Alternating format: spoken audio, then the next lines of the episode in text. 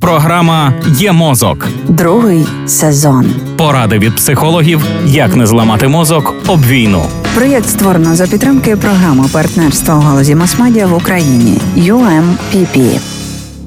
В часі війни виникнення нав'язливих думок це звичне явище. Ми можемо проживати його кожного разу, коли відчуваємо себе перевантаженими і напруженими. Нав'язливі думки непрохані гості нашого розуму, навіть якщо людина просто хоче залишитися на самоті. Варто навчитися відкидати ці небажані думки, і є проста вправа для дорослих і для дітей, яка допоможе зберегти розум ясним у хаотичні часи. Думки в коробці. Все, що нам потрібно, кажуть психологи центру розвитку та здоров'я коло сім'ї, це створити в своїй уяві красиву і міцну скриню. Ми можемо її розфарбувати в будь-які кольори, оздобити такою кількістю прикрас, як нам тільки заманеться. Вона може бути неймовірних форм чи розмірів, але нехай ця коробка буде міцною і замикається надійним замком. Кожну нав'язливу думку ми помістимо в цю коробку і надійно її там закриємо. Візуалізація коробки може допомогти вивільнити непрохані думки з нашої голови. А перед сном ми можемо уявити, що поставили коробку за межі спальні,